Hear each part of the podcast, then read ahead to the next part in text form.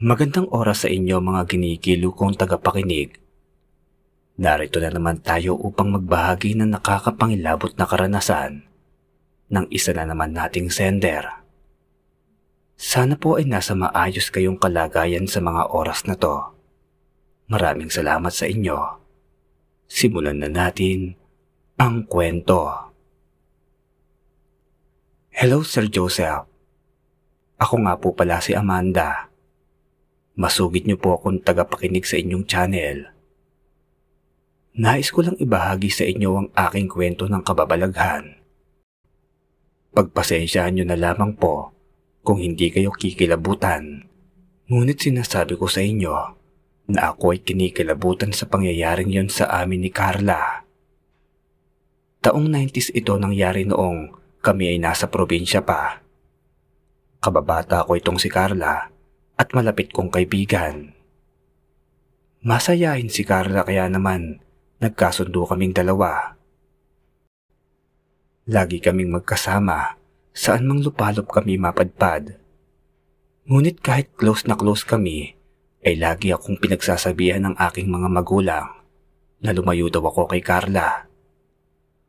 Usap-usapan kasi dito sa amin na aswang daw ang pamilya ni Carla. Ngunit alam ko sa sarili ko na hindi yun totoo. Mababait ang pamilya nila Carla at sigurado ako noong mga oras na yon na hindi totoo ang bintang nila. Isang araw, habang kami ay naglalaro ni Carla sa bukid, ay napagod kami at nauhaw. Kaya naman inaya ko siya na umuwi muna sa amin upang makainom siya saglit. Noong nasa bahay na nga kami upang uminom ng tubig, ay dumating naman ang nanay ko. Nakita niya na hawak-hawak ni Carlo ang baso namin, o ni Carla. Agad niya itong hinampas sa kamay upang hindi mainom ni Carla ang tubig. Nagtataka naman ako sa ginawa ng inay. Si Carla ay walang kibo na umalis at tumakbo papalabas ng bahay namin. Galit na galit naman sa akin ng aking ina bakit ko raw hinayaan na makapasok sa bahay namin si Carla? Hindi ko raw ba alam na pwede kaming makulam ng pamilya niya? Ako naman ay hindi na lamang kumibo at agad na sumunod kay Carla. Kahit na tinatawag ako ng inay, ay hindi ko iyon pinansin. Noong maabutan ko si Carla sa isa namin tambayan, ay nakita kong umiiyak ito. Hingi ako ng hingi ng pasensya sa kanya at hindi naman ako napahiya sa sinabing, Wala kang kasalanan, Amanda. Sanay na ako. Lahat ng tao dito sa atin ay ganyan ang trato sa akin. Buti na lang talaga. Iba ka sa kanila. Nalulungkot na wika nito. Hayaan mo, Carla. Nandito lang ako. Hindi kita iiwan. Lagi pa rin tayong maglalaro ng magkasama. Tugon ko naman kay Carla. Nagpasalamat naman ito sa akin at masaya pa rin kaming naglaro noong mga oras na yon. Hanggang sa nagkaayaan na kaming umuwi sa kanya-kanya naming tahanan. Pag uwi ko sa bahay ay sinalubong ako ng mga malalakas na palo ng inay. Galit na galit ito sa akin dahil sa pagsunod ko kay Carla. Ako naman ay umiiyak na lamang sa isang sulok dahil sinabi ni inay na hindi na raw ako pwedeng lumabas ng bahay lalo na kung kasama si Carla. Iniisip ko pa nga noon na lumayas sa bahay namin, ngunit naisip ko na wala naman akong ibang pupuntahan. Wala akong magawa sa bahay kundi ang maglinis ng bahay at maghugas ng mga pinagkainan namin. Hindi ako sanay na hindi ako lumalabas at naglalaro kasama si Carla. Ngunit isang araw, habang nasa bukid si Inay at nakikitanim ng palay, ay nakita ko sa labas ng bahay namin si Carla na kumakaway ito sa akin at bigla itong tumakbo. Tila ba gusto niyang sundan ko siya. At dahil nga sa wala naman ang inay noon, ay sumunod ako kay Carla at sinabi sa isip na uuwi na lamang ako bago makauwi si inay. Noong maabutan ko si Carla ay para bang nag-iba na ang kanyang ugali. Basta, hindi ako sanay na hindi siya maharot sa akin. Yung palagi niya akong inaasar tapos tatawa ng malakas at sasabing joke lang Amanda, hindi na po siya ganon. At yung mukha niya napakatapang ng pagkakatitig sa akin. Ano bang problema mo, Carla? Bakit parang hindi ikaw yan? Tanong ko sa kanya. Pare-parehas lang kayo dahil ayaw niyo sa akin. Nagkakamali ka, Carla. Kaibigan kita. Hindi kita itinuturing na ibang tao. Pagsusumamo ko kay Carla, sinungaling ka Amanda. Ayoko na sa'yo. Huwag mo na akong lalapitan. Galit na wika sa akin ni Carla. Dahil nga doon ay naisip ko na wag na munang kulitin si Carla. Baka gusto lang niya na mapag-isa muna. Mahirap naman kasi talaga ang kalagayan nila ng kanyang buong pamilya. Pinagbibintangan silang mga aswang ng lahat ng tao dito sa aming lugar. Maya-maya pa ay umuwi na ako sa bahay namin. Katakataka naman na pag-uwi ko ay napakaraming tao sa labas ng bahay. At noong papalapit na nga ako sa aming tahanan ay nagtinginan sa akin ng lahat ng tao ng mga kapitbahay namin. Ayan pala si Amanda. Akala ko natangay na siya. Gulat na sabing wika ng isa sa mga kapitbahay namin. Ha? Ano pong natangay? Ano po bang nangyayari? Litong-lito na tugon ko. Amanda anak, buti at maayos ka lang. Saan ka ba nagpunta? May pumasok daw na aswang sa bahay kanina. Kitang-kita daw ito ng mga kapitbahay natin. Akala nga nila eh, kung ano nang nangyari sa'yo. Umiiyak na wika ng inay. At hindi nga ako makapagsalita pa lalo na noong makita ko si Carla sa di kalayuan na nakangiti ito sa akin. Hindi ko alam kung bakit ngunit parang may kakaiba. Kanina lang ay galit na galit siya sa akin, ngunit ngayon ay nakangiti naman siya. Dahil wala akong kaalaman sa mga nangyayari, nagtanong ako sa inay. Inay, ano po ba yung aswang na sinasabi nila? Saka bakit po pumasok ito sa bahay natin nang walang tao dito? Walang muwang na tanong ko naman. Anak, hanggat maaari ay huwag ka munang lalabas at lagi kang magdala ng bawang at asin. Tugon naman ng inay. Para saan po ito, inay? Tanong ko. Panglaban yan sa aswang. Takot sila sa bawang at asin kaya hindi kanila malalapitan. At dahil nga ito ang bili ni inay, ay sinunod ko na lamang ito at saka medyo natatakot rin naman ako. Lalo na noong sinabi nilang may pumasok na aswang dito sa aming bahay. Ilang araw pang nakalipas.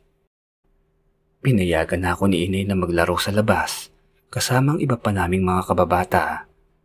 Basta daw lagi kong daladala ang asin at bawang na nakalagay sa loob ng pulang tela. Kapansin-pansin rin na hindi nagpapakita sa akin si Carla. Namimiss ko na siya noong mga oras na yon. Gustong gusto ko na siyang makasamang maglaro, ngunit isa sa mga bili ni inay ay wag daw akong lalapit sa kanya. Ilang araw ulit ang nakalipas ay nakita ko sa di kalayuan si Carla. Mag-isa lang ito na nakaupo sa ilalim ng puno. Papalapit pa lamang ako ay napansin niya na agad ako kaya naman mabilis itong lumayo at tumakbo. Hindi ko talaga maintindihan kung ano ba talaga ang nangyayari kay Carla. Ngunit noong napunta ako sa ilalim ng puno ay na kanyang inuupuan ay nakita kong may isang papel. May nakasulat dito. Agad-agad ko itong binasa at doon na ako naliwanagan. Pasensya ka na sa mga sinabi ko sa iyo noong mga nakaraan, Amanda. Ngunit nagawa ko lamang iyon upang hindi ka agad bumalik sa bahay ninyo. Alam ko kasi kung ano ang plano ng mga kapatid ko sa'yo. Ayaw kitang matulad sa iba, Amanda. Kaya kung pwede lang, ay huwag ka nang sumama pa sa akin. Pagsasaad ni Carla sa isang papel.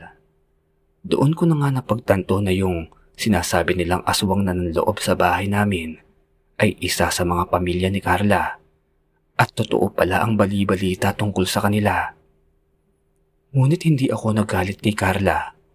Bagus ay gusto ko siyang pasalamatan dahil niligtas niya ang buhay ko mula sa kapahamakan. Malino na ang lahat sa akin noon hanggang sa nakauwi na ako sa bahay namin. Kahit medyo may takot na nararamdaman, ay mas pinili ko pa rin na samahan si Carla kung sakaling makikita ko ulit siya. Kinagabihan nga noon, habang natutulog kami ni Inay ay biglang may kumalabog sa bubungan namin. Noong unay hindi namin ito pinapansin dahil baka pusa lamang ito. Ngunit nagtaasan ng mga balahibo ko noong mapatingin ako sa bintana. May nakatayo sa labas ng aming bintana. Kahit medyo madilim ay kitang kita ko ang kakaibang itsura nito. Medyo pahaba ang mukha niya at may matutulis na mga ngipin. Walang duda, kahawig siya ni Carla. Noong bumangon ako upang lapitan ito, ay agad-agad naman akong hinila ni inay. Huwag mo siyang lalapitan. Pagbigil sa akin ni inay. Agad naman na umalis ang aswang na anyo ni Carla at si inay ay hinila ko palabas ng bahay upang lumipat kami ng tutuluyan dahil wala kaming kasama sa bahay namin. Noong nasa kabilang bahay na kami marami ng tao ang kasama namin. Dito na nga mas lalo pang nangilabot ang lahat. May napakasangsang na amoy at yung huni na nakakatakot talaga.